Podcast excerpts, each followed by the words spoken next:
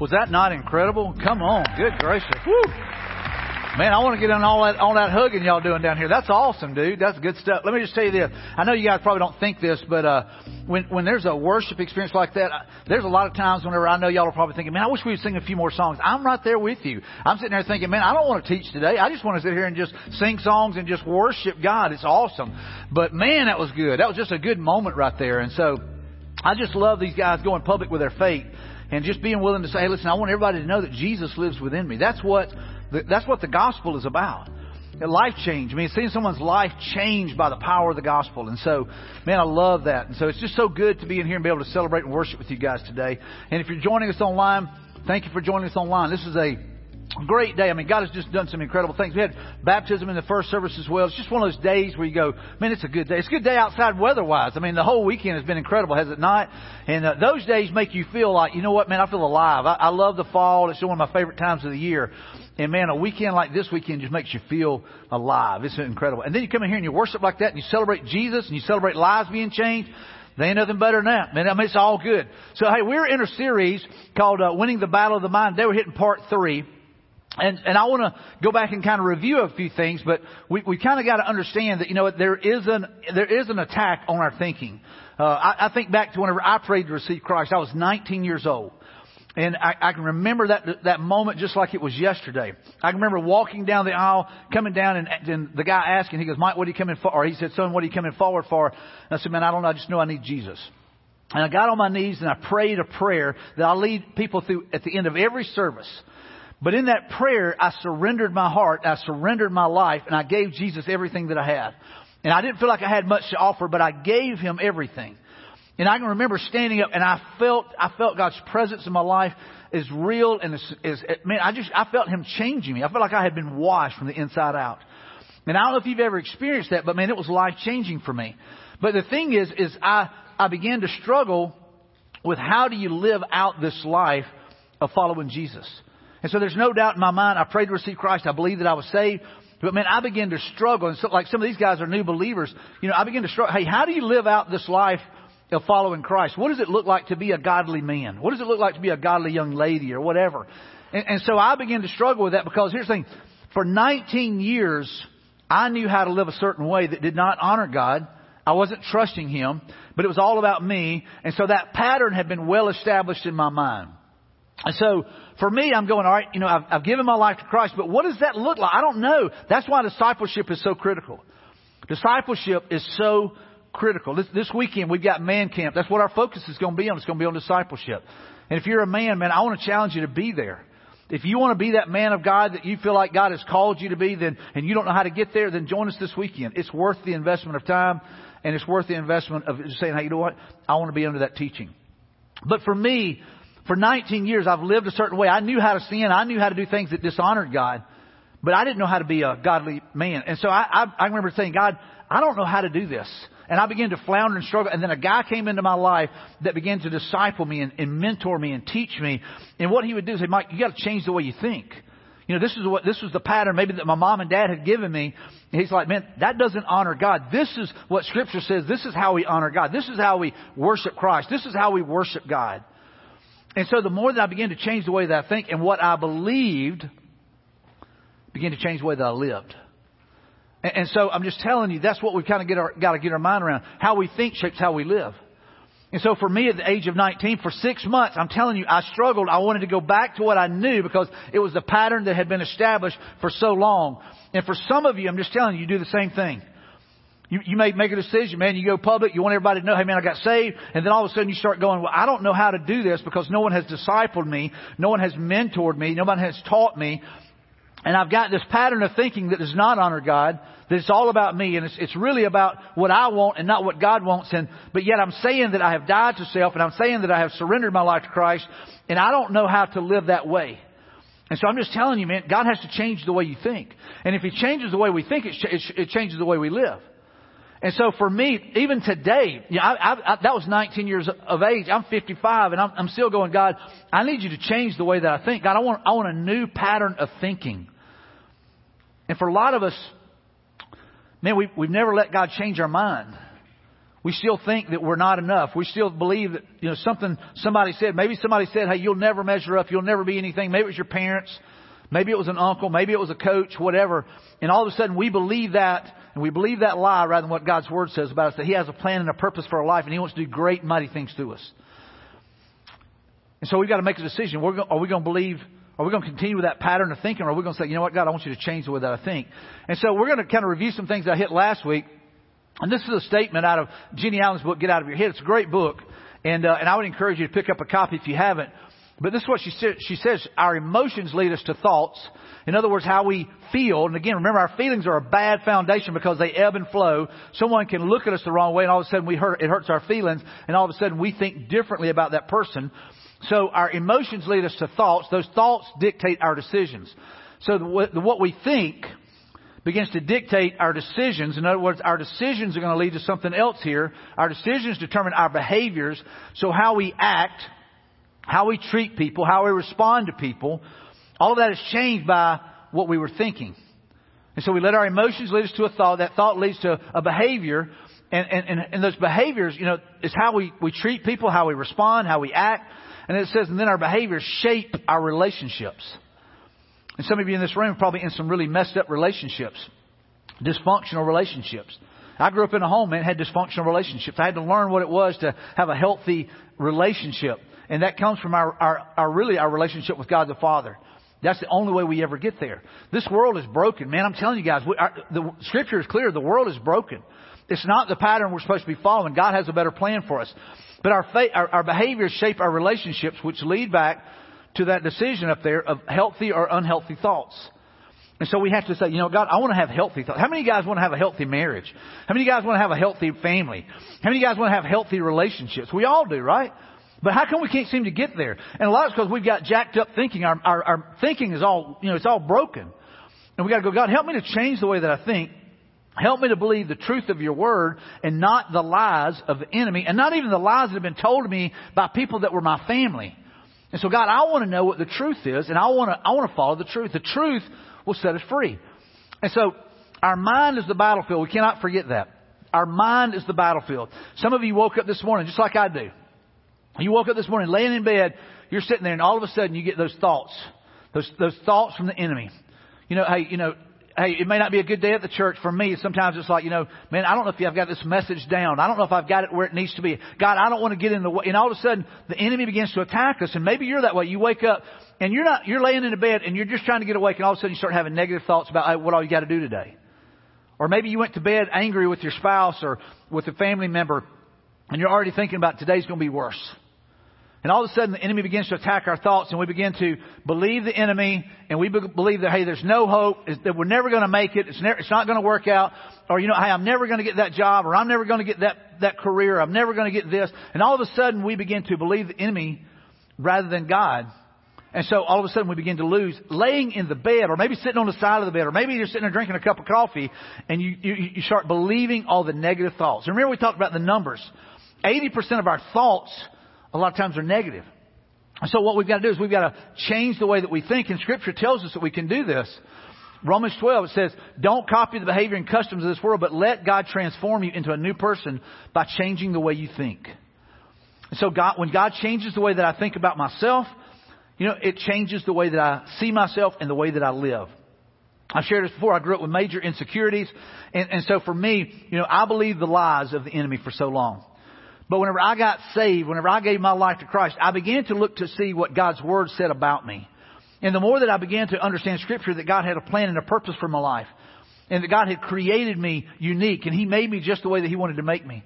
And that He wanted to do great things in me and through me, and He wanted to heal me, and He wanted to bless me, and He wanted to use me to do things in the lives of other people by serving them.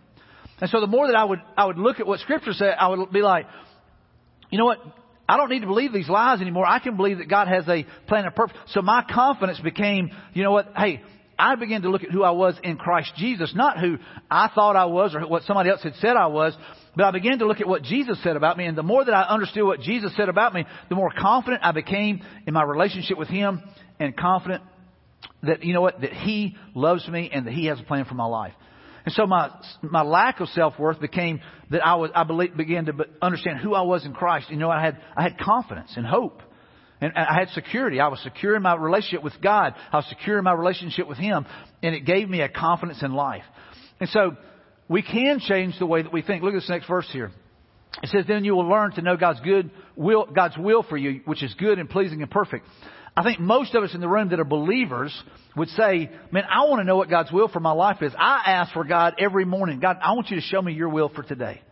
What are, you, what are the steps that you want me to take? Who do you want me to spend time with? You know, God, give me a plan for today. A lot of times we run into the day and we're just saying, hey, hey, God, just bless my crazy schedule. God, just, you know, give me strength to get through it. Rather than going, God, where do you want me to go? What do you want me to do? What do you want me to say?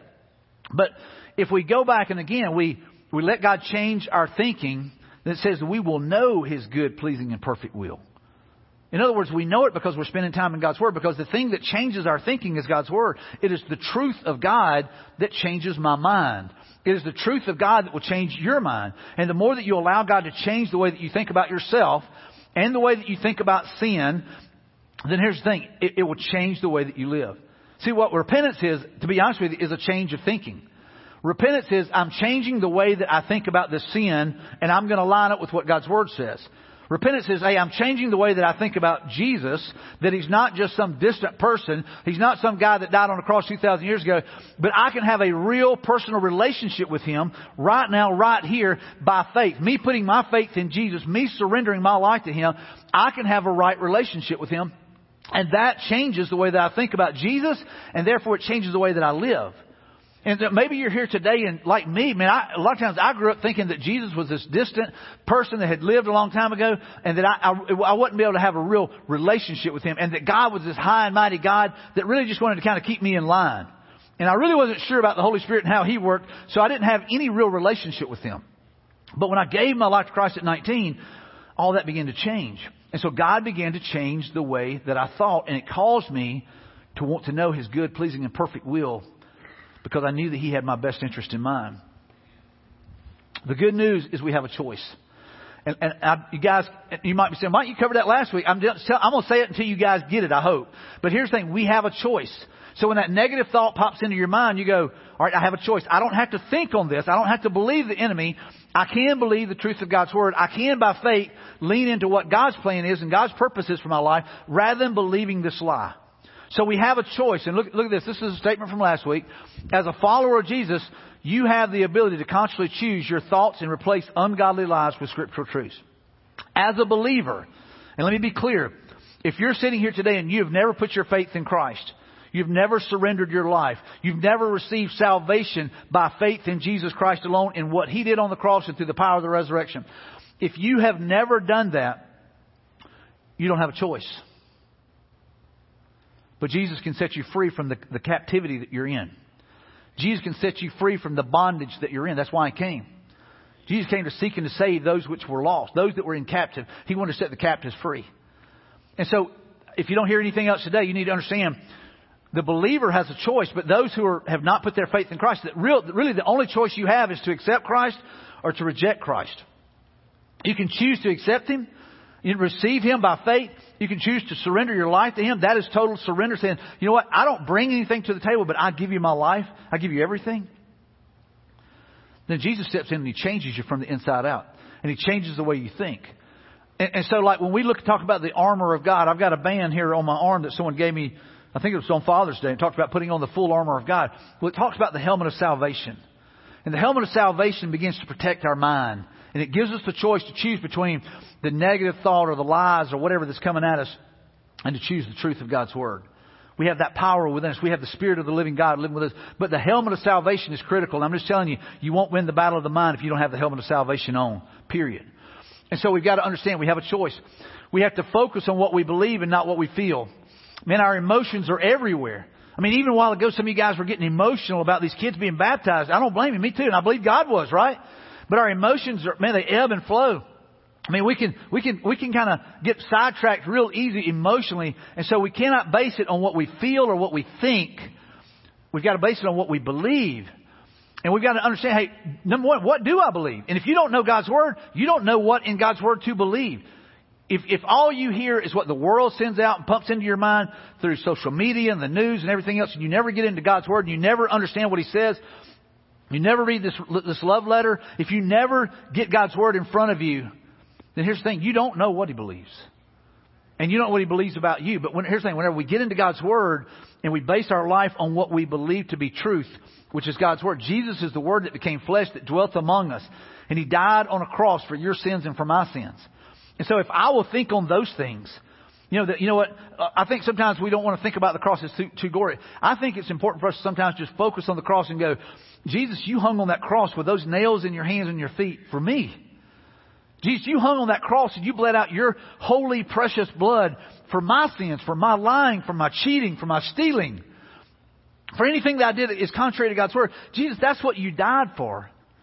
And I think it's important for us to look at that and to focus on that. I think it's important for us to look at the resurrection. A lot of times it's only at Easter that we do that, but we go, man, there's an empty tomb. Man, Jesus not only died on the cross, but man, He went and defeated hell. He defeated death. He defeated the grave. He defeated sin so that I can walk in victory. He defeated all that. And I think sometimes we get so busy listening to the garbage of this world that we forget to focus on the shepherd, the king, and we forget to focus on our Savior. The cross, the resurrection. Him walking around saying, hey, put your hand in my hand, put your hand in my side, and know that, hey, Thomas, I took care of you. It's important for us to focus on those things. But what we do is we focus on the lies. We spend so much of our time, like I said, 80% of the thoughts that a person thinks in a day, that's about 30 to 35,000 thoughts, are negative. Why would we do that? Why would we choose that when we can choose to focus on life and victory and freedom and, and salvation and healing? why would we focus on all this negative? Why would we believe these lies? Because some of there's a little bit of truth thrown in there. And Satan loves to take a little bit of truth and try to twist. That's what he did with Jesus. He would come to Jesus and he would take a little bit of scripture and try to twist it. But Jesus was the Word, so he knew he was lying. And so what we have to understand is, you know what, we need to know what the lies are when they come our way. One, we're told that I'm alone. You're not alone. Scripture says in Old Testament, New Testament, over and over and over, I'll never leave you nor forsake you. We go to the Great Commission. It said, hey, go and baptize in the name of the Father, the Son, and the Holy Spirit. Just what we got through doing, right? Go, and I want you to baptize them in the name of the Father, the Son, and the Holy Spirit. And I want you to teach them everything that I've taught you. That's discipleship. And he said, hey, hey, listen, I'll be with you to the end of the age. I'll never leave you nor forsake you. I'm there with you.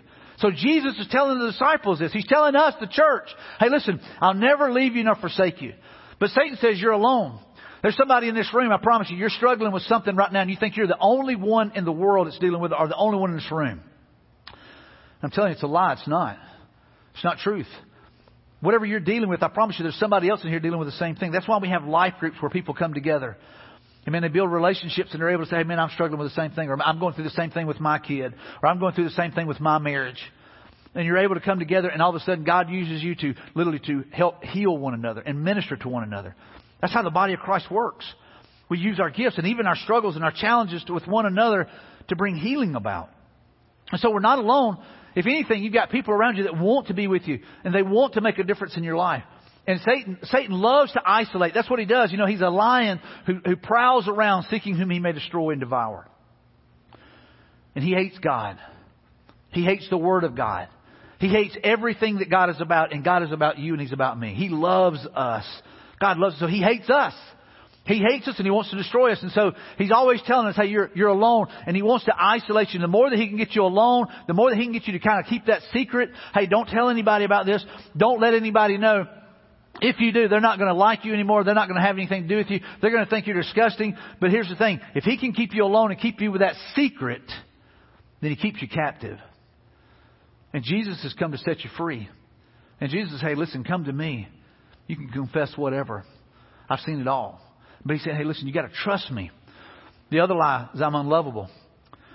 And you may have been through enough relationships and enough broken relationships and enough t- things that, you know, you're just, you're just tired of being hurt.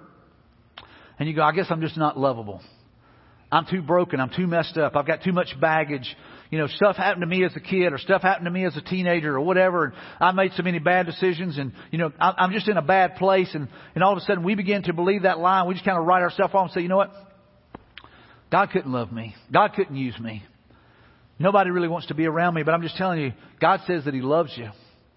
John 3.16, God loved the world so much that He gave His only Son to die that you might live. You might have eternal life. You might be able to be with Him forever. That's how much He loves you. He loves you enough that He would let His Son go to the cross. You know, and I think about, I said this last week, I see people that Man, they love people. They want to help people get set free from addictions or from brokenness or, or whatever it might be. And they go, you know what? And they just go out of their way to, to help them. They'll go across the street to, man, to offer food or they'll go into maybe a drug infested area of the, of the city to say, hey, listen, hey man, I want you to know there's, there's hope and there's a purpose for your life. And they're willing to cross the line. They're willing to go anywhere.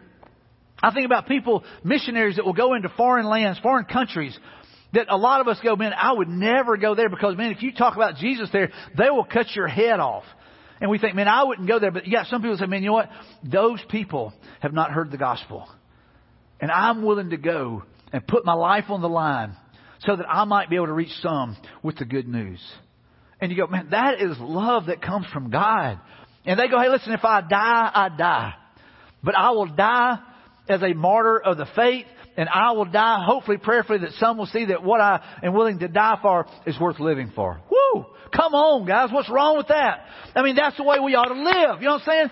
We ought to have that mentality that, man, I'm loved and there's people that love me. I'm worthless. That's the other lie. We sit here and say, well, man, I'm worthless, Mike. You, you know, nobody cares about me. I'm worthless. I'm not worth saving. I'm not worth investing in. But God says that you are a masterpiece that He has knit you together. He has created you. Psalms 139 talks about how we are created in, you know, He has knit us together just the way that He wants us. Ephesians 2.10 says that we're a masterpiece. That He has put us together. We, we have worth. We're worth dying for. That's what Jesus said when He went to the cross. I'm helpless.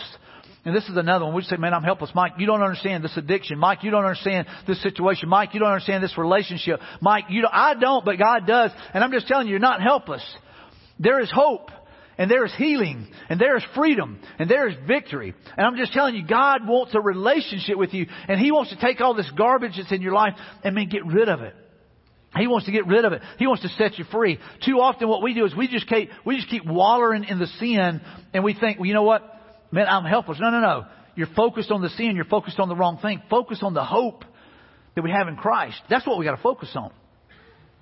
And so we got we got to know what the lies are. So here's the statement: If the enemy can claim the victory over your mind, then he can eventually claim the victory over your life.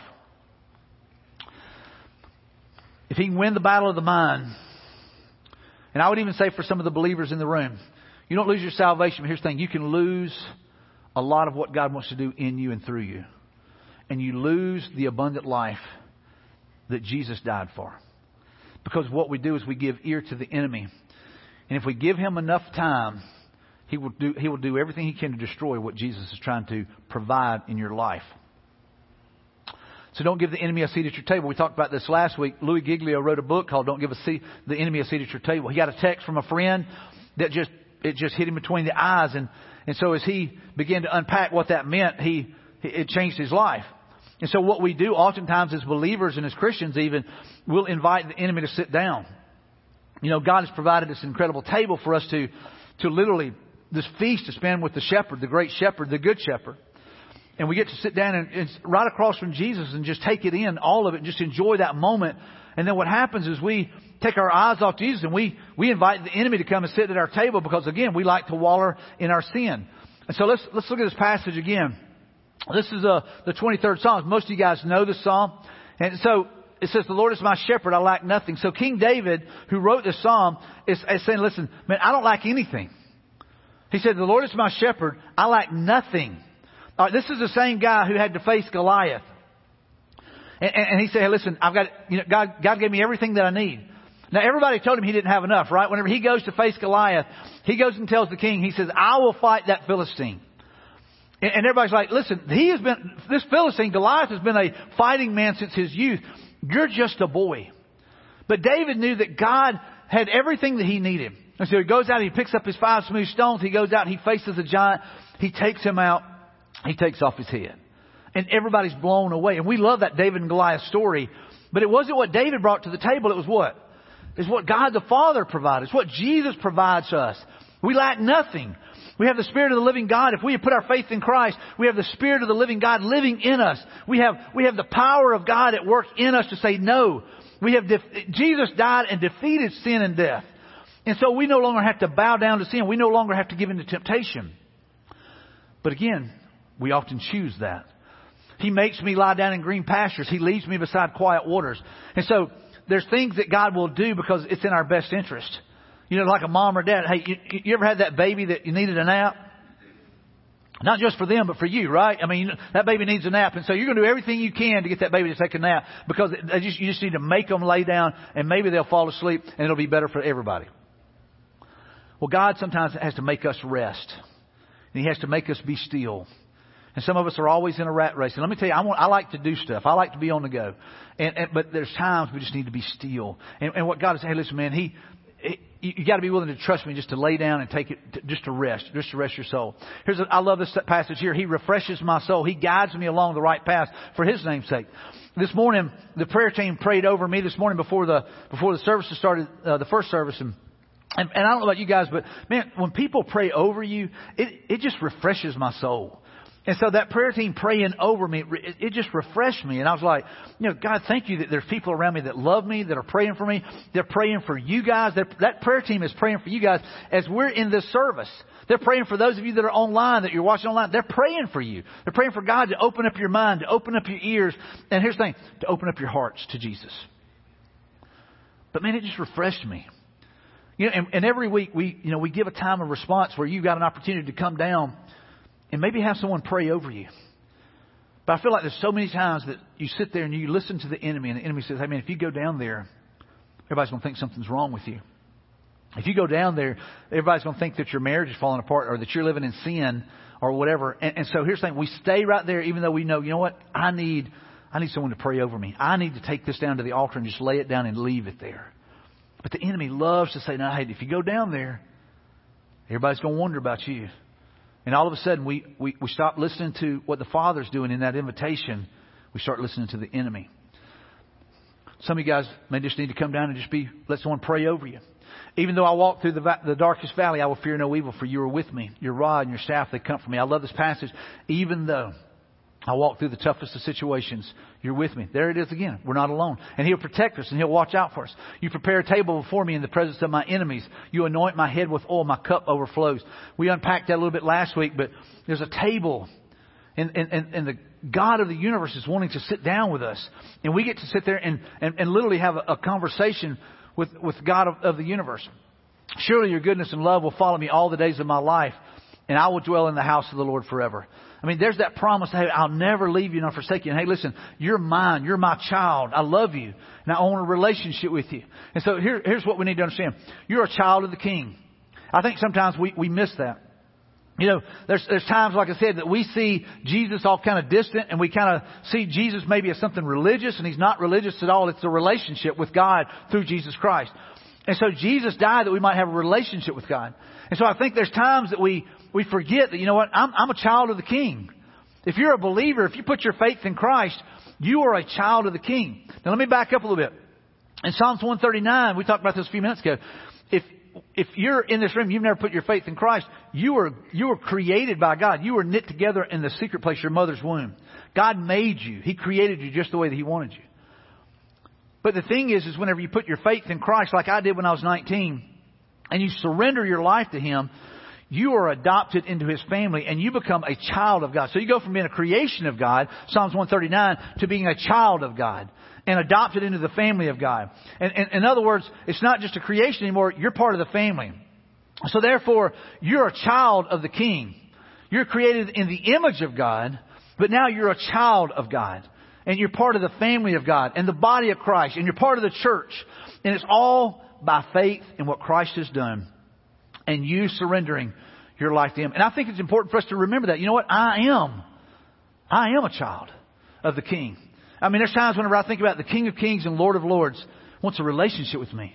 The God of the universe wants to spend time with me. He cares about how I think. I mean, we're in this, this series called The Battle of the Mind, and God cares about what I think on. He cares about what I believe. He cares about what I'm focused on. He cares about how I respond to people. He cares about how I treat people.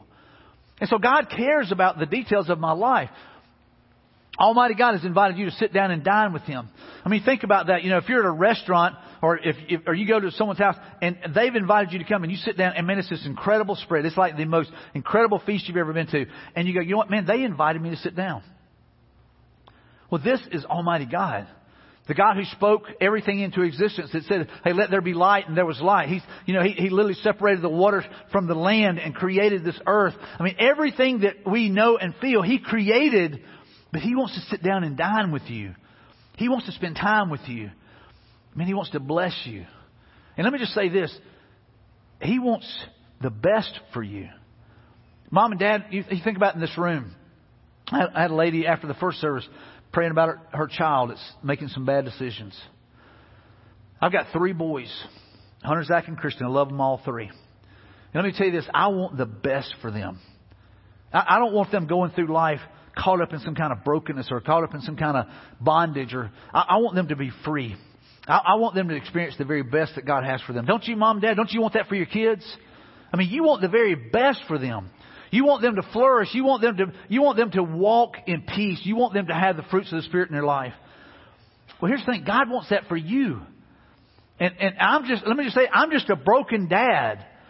I'm a broken dad, but I want that for my boys. I want that for my sons.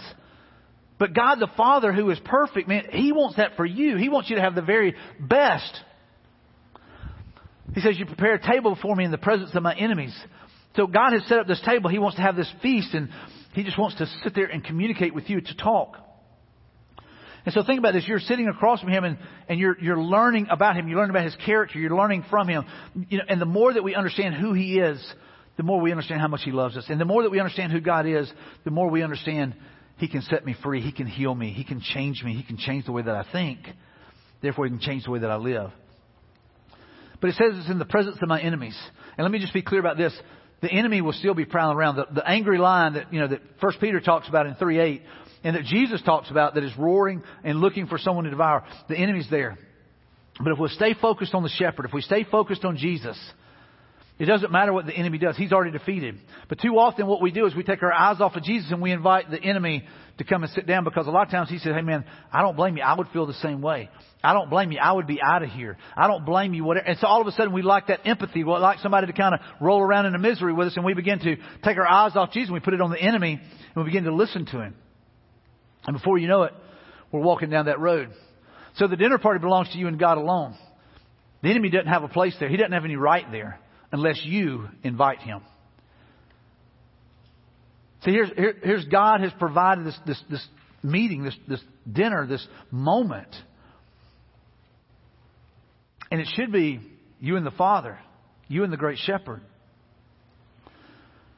But if you invite the enemy to sit down at the table, he begins to devour the blessings that God has for you because you take your attention, your focus off that. When we invite the devil to sit down, he begins to devour the abundant life meant for you. Jesus has prepared this table. He's inviting you to sit. He's inviting you to sit down and just dine with him. He's wanting to bless you. He's wanting to just pour out blessing after blessing after blessing. He's wanting to encourage you. He's wanting to speak life over you. He's wanting to set you free. And we take our eyes off of him and we literally put them on the enemy. We begin to listen to those lies. It'll always be this way. You'll never be healed. You'll never change. You'll never amount to anything. You're helpless. You're hopeless. You're alone. Nobody cares about you. And all of a sudden we begin to listen to that. And we've taken our eyes off Jesus who says, I'll give you everything that you need. You'll lack nothing. God blesses those who patiently endure testing and temptation. This passage out of James says we're going to go through tough times. And there's going to be challenges, there's going to be trials, there's going to be storms. Jesus never said the storms would go away. He said, I'll be with you in those storms. In the darkest valley, I'll be with you. He, he says, I'll never leave you nor forsake you in, in the Great Commission. And so when we think on those things, we go, you know what? God, I'm going to go through tough times. There's going to be persecution. There's going to be perseverance that will be needed.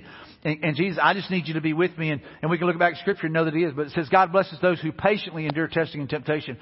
After, afterward, they will receive the crown of life that God has promised to those who love Him. So we're going to face temptations. We're going to face trials. But man, if we stay faithful, and we get this crown of life. And you might say, well, what am I going to wear a crown about? No, if you look, read in the Scriptures, we lay it at the feet of Jesus whenever we are in His presence. And we say, you know, God, you, you are there with me. It says, remember when you are being tempted, do not say God is tempting me because God is never tempted to do wrong and He never tempts anyone else. And let me be clear, you might want to read that passage again. I think there are times, you know, we see a situation, we say, well, I feel like this is of God. No, no, no. If it's contrary to God's Word, then it's not of God. God never tempts you to do wrong. God never tempts you to cross a line that He's already established as a boundary. He will never do that. And so if you begin to justify it, you begin to say, well, you know, everybody else is doing this, you're looking at the wrong thing. You're focused on the world, the pattern of the world. He said, hey, listen, I will never tempt you to do wrong. He always has your best interest in mind. Just like I'm talking about my boys. I want what's best for them. God wants what's best for us. And He's never going to tempt to do what's wrong or it's going to be destructive to your family or to your marriage or to your ministry or to your job or whatever it might be. He's never going to do that. But what happens is it comes from desires within us. Temptation comes from our own desires. In other words, we have this flesh that hangs on us. We still have these desires for things. You know, we want stuff. We want to be popular. We want to fit in. We want that job. We want that big house. We want, we want all that the world says is important. And so we look at that and so that temptation comes within. So this flesh that we battle, that we will battle till the day we die. The desire comes from, from within and it says, which entices us and drags us away. So if we give the enemy enough attention long enough, we'll begin to go down that road. So that's why it has to start at the beginning. We go, you know what? I'm not even going to think that way. Because if you start thinking that way, you'll go that way. But if you, hey, if you take that thought captive, you give it back to Christ, you say, uh, man, under the mighty name of Jesus Christ, I'm not going to think that way. I'm going to think on the things of God and the promises of God and the truth of God's Word. So we have to start at the beginning with the thought before it ever becomes a behavior, which ever becomes an issue that damages relationships. So we have to say, you know, God, don't let me walk down that road. These desires give birth to sinful actions, and when sin is allowed to grow, it gives birth to death. Death. And, and let's unpack what that, what this death is talking about. Death in this sense is spiritual death, not eternal condemnation for believers, but the destruction of the close relationship you were meant to fully and deeply enjoy with God. So the thing is, these desires can lead to a spiritual death that literally damages our relationship with the Father. We have offended the Father. We have offended Him. We've living in, we're living in offense. And what we have to do is we have to be willing to come to Him and say, I want to confess it as sin. I want to repent of that. And I want to come to you, Father. And I want to make sure that we are in right connection. So for the believer, now look at this, for the believer, it's not eternal condemnation, but it's a broken relationship. It's a damaged, strained relationship with the Father. And you might be going through one of those times where it feels like, hey man, I'm in a desert. And maybe that you've got sin, unconfessed sin that you're hanging on to. Maybe, maybe unconfessed sin that you, you just, you're, you're desiring, you're wanting it. And you know it's contrary to God's Word. You know it doesn't line up with God's Word. You know that it offends God but yet you're choosing it over Him. You're choosing the enemy over Him. Now let me say this about spiritual death as well.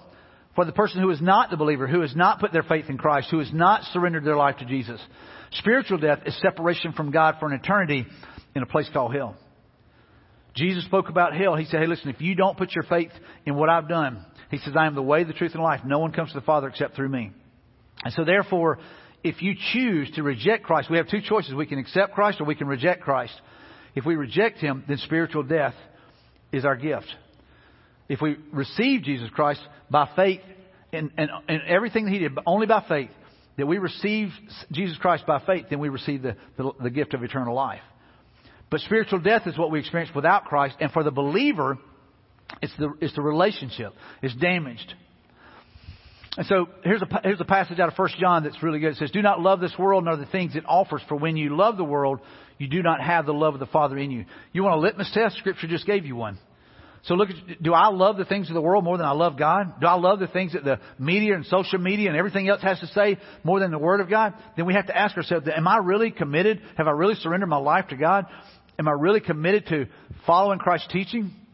For the world world offers only a craving for physical pleasure, a craving for everything we see, and pride in our achievements and possessions. These are not from the Father, but are from this world. And so what he's saying there, you know, it's, it's you know, everything that I see, it's all about physical pleasures, what I want, what makes me feel good. Not really worried about my witness, not really worried about anything. It's what makes me feel good. It's what I, what I want. Not worried about anybody else. You know, it's what I want, what I desire, and that, that's paramount. And then the second one says a craving for everything we see. I mean, that's what the American, you know, culture is built on pretty much. Advertisements. If you watched any kind of football yesterday, you saw advertisement after advertisement after advertisement trying to convince you that you needed some product.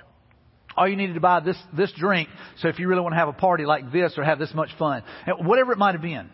And so what we do is we go, it's a craving for everything that we see. In other words, we become materialistic. We have to have this stuff to really accomplish it. If I want to be successful in this life, I have to have a certain kind of car. I have to have certain kind of clothes. I got to have a certain kind of house.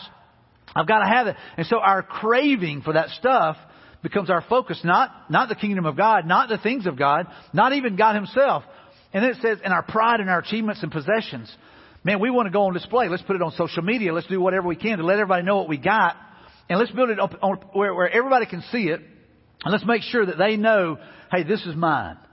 And, and the Bible says, look again, these are not from the Father, but are from this world. And so if we understand that, man, we've got to be willing to say, God, something's got to give. So when life gets hard for us, we're almost always tempted to welcome the enemy to our table. And let me just tell you this, life will get hard. Life's not a bed of roses. You know, this weather, who's enjoying the weather? Man, is it incredible weather? You know, but we're in Alabama. It's not going to stay that way, right? I mean, it's just not going to happen. and everybody's like, man, I had a guy text me and said, man, I, I think this must be what heaven would be like. I was like, probably going to be better. Just saying. You know, probably a little bit better than that. But the thing is, is what we do, or we're tempted whenever we go through tough times, and we will go through tough times. Don't miss that. We will. There will be bad days. There will be days that, hey, man, things aren't going your way. But what we got to be willing to say is, you know what? I'm not going to invite the enemy to sit down on those days. But that's what we're tempted to do. That's what we have a tendency to do. Even though I walk through the darkest valley, I will fear no evil, for you are with me. Your rod and your staff, they comfort me. Scripture, I mean, David is saying, hey, even though I go through a tough time, even though I get a bad, you know, diagnosis from the doctor, even though my job was eliminated, even whatever, God, I'm trusting you. I'm walking with you. I'm believing you, Father. And so he said, hey, listen, even though I walk through the darkest valley, maybe someone has hurt you, maybe someone has left you, whatever it might be, you've got to say, you know what, even though I walk through this valley. I know that you are with me. Your rod and your staff, they comfort me. And so we need even though kind of faith. And let me tell you, that's easy to say and hard to do. But we've got to be willing to say, you know what, even though they say the cancer's back, I will trust you. Even though, even though I lost my job, God, I'll celebrate who you are even though kind of faith. Look at what it says here in Habakkuk. Even though the fig trees have no blossoms,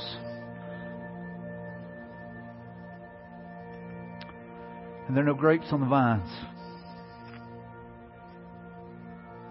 Even though the olive crop fails, and the fields lie empty and barren. Even though the flocks die in the fields, and the cattle barns are empty. Yet I will rejoice in the Lord. I will be joyful in the God of my salvation. For the believer, we have that mentality, it doesn't matter what comes our way. It doesn't matter what storms happen. But we got to have that even though kind of faith. And every once in a while we'll see that in someone's life and we go, man, I don't know how they get through it but it's because they have even though kind of faith. I, I've shared before, I had a good friend that got killed in a car accident on his way to college. One morning, headed to class. We went there with the mentality of trying to minister to his mom and dad, me and a couple of buddies, and got there and we were basket cases. They ended up ministering to us. Their faith was so amazing. And they had that even though kind of faith, even though we just lost our son who we loved, we know that he is with Jesus. Even though we have lost him, we're going to be faithful. For He is faithful. Even though we got this diagnosis, man, I'm trusting God and I'm believing God for healing. No matter what you're going through, you've got to have that even though kind of faith. And, and I don't know what you need to put in that, that blank there, but even though our marriage is not where it needs to be, you say, I will rejoice in the Lord. Even though my child has walked away, man, I will rejoice in the Lord, the God of my salvation. I will celebrate him. I will worship him. And it may be that those who have walked away are looking back to see if your faith is real. And we've got to be willing to say, God, I want to have even though kind of faith, no matter what I go through, no matter what the situation might be, God, that my focus is on you and that you are the joy of my salvation. God, I will rejoice. God, I'll give you, I'll give you praise. We sang songs a while ago. What, what an incredible worship set. And those songs we were saying in the middle of the storm, whatever it might be, God, I will worship you. And there's some of you today that you just got to make that choice. God, I'm going to worship you anyway, even though it's a tough week, even though, uh, you know, we're not doing well. God, even though I will worship you. And it may be that God would use that to bring healing in your life. The task is still the same. Focus on the shepherd. Focus on the healer. Focus on the redeemer. Focus on the Messiah. Focus on Jesus. The task for me, the task for you, is to stay focused on the Good Shepherd. This is a quote from Louie's book. We'll end with this. It says, God, our Good Shepherd, brings us through the valley of the shadow of death, not to the valley, but through the valley. I think sometimes we, we forget, you know, that we, we get to that valley and we think this is it. No, no, no. God's going to bring us through that valley. Through the valley. Our security is not based on what happens to us or what God gives us, but on His presence with us. When the enemy tries to fill your heart with fear, remember who you're with. Put your eyes on the Good Shepherd instead. See, there's some things that we'll be facing in life, and man, we can become afraid. But what Louie is saying, hey, listen, remember who is with you. Remember who dwells within you. Remember who is never going to leave you nor forsake you. You know, I remember, you know, in, in, when I was in high school, there's a couple of movies that came out where, you know, this guy was getting bullied and he would uh, get, get a big guy, a bodyguard or whatever to be his bodyguard. And so whenever that guy was around, man, he felt safe or whatever. Well, let me just tell you, you know, that guy in the movie didn't pan out. But here's the thing. The God of the universe is with you, no matter what you're facing. Maybe you're facing, facing financial struggles. Maybe you're facing physical issues. Maybe it is cancer. Maybe it's diabetes. Whatever it might be. But you're going, you know what? God is with me.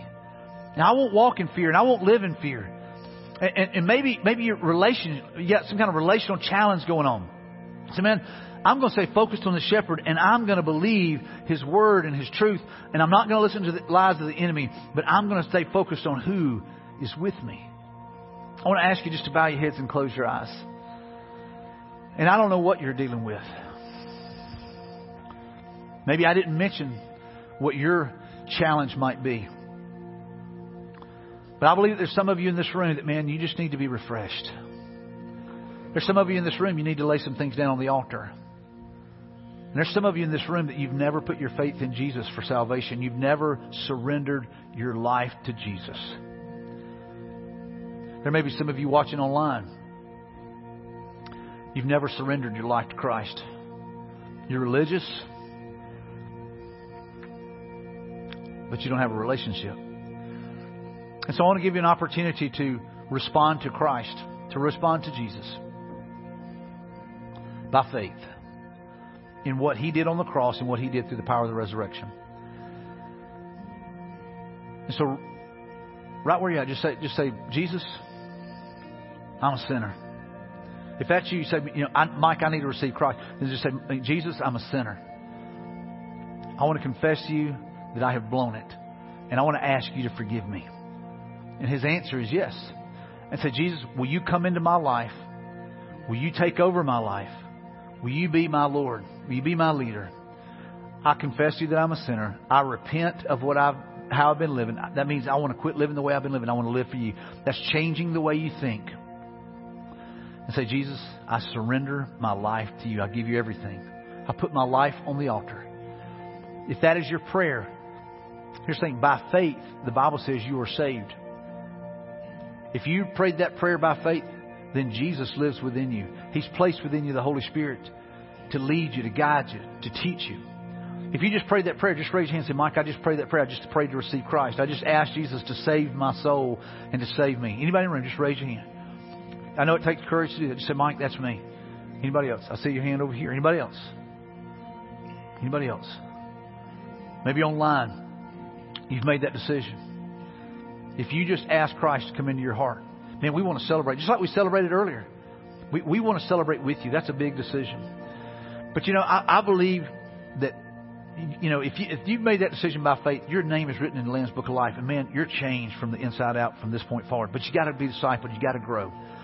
But I believe there's a lot of believers sitting in this room that are trapped by the lies of the enemy. And some of you just need some refreshing. So I'm going to ask Pastor West to lead us to a song. And I'm gonna, I'm going to ask you to just trust God. If He tells you to go to the altar, go to the altar. If He tells you to go down and be prayed over, go down and be prayed over. But you just do whatever God leads you to do. And I'm going to ask everybody in the room to stand. Everybody in the room, just to stand. And just just let God lead you to do whatever He puts on your heart. Maybe it's to come down and have someone pray over you. Prayer teams here at the front, they're going to be praying for you guys. They'll pray over you. But it may be that you need to lay something down on the altar and leave it there for the first time. Just say, I'm going to leave it on the altar. And God, I'm trusting you. You respond as, as, as the Lord leads.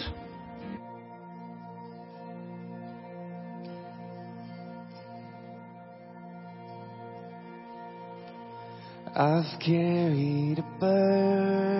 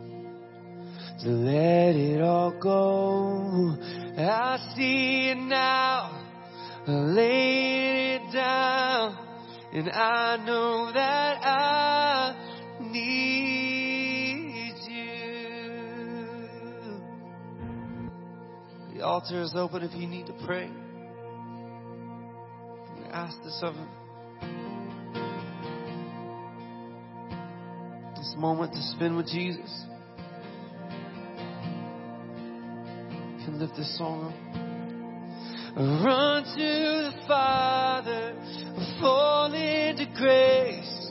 I'm done with the hiding, no reason to wait. My heart needs a surgeon, my soul needs a friend. So I'll run to the Father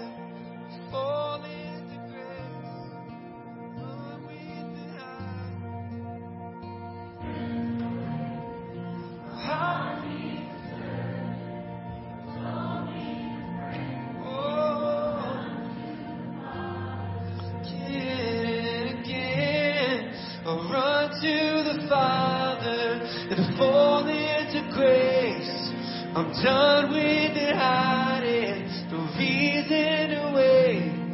My heart needs a surgeon, my soul needs a friend. So I run to the fire.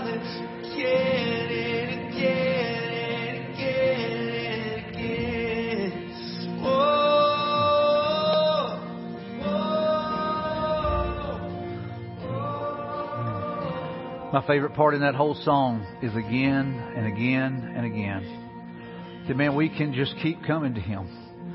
Now let me just say this: the invitation is always open. I mean, Jesus, you don't if you don't nail something down here, Jesus is always open to you. And that again and again and again, man. There's times we just have to keep going back. God, I need you. God, I'm broken. God, I'm I can't seem to win, but I know that you have given me victory. And He will continue to guide you and lead you and reveal to you how to be set free. Father, I thank you for meeting with us. God, I thank you for loving us. God, I thank for all the people that you have here, God, that there was something they needed to hear today, something they needed to see, something they needed to celebrate. But God, more than anything, I pray that their focus has been on Jesus, the Messiah, the promised one, the good shepherd, the great shepherd, the healer, our redeemer. And Father, I pray for someone today to trust you with their life, with their soul. God, thank you for meeting with us and thank you for such an incredible day of celebrating you and lives being changed. In Jesus' name, amen.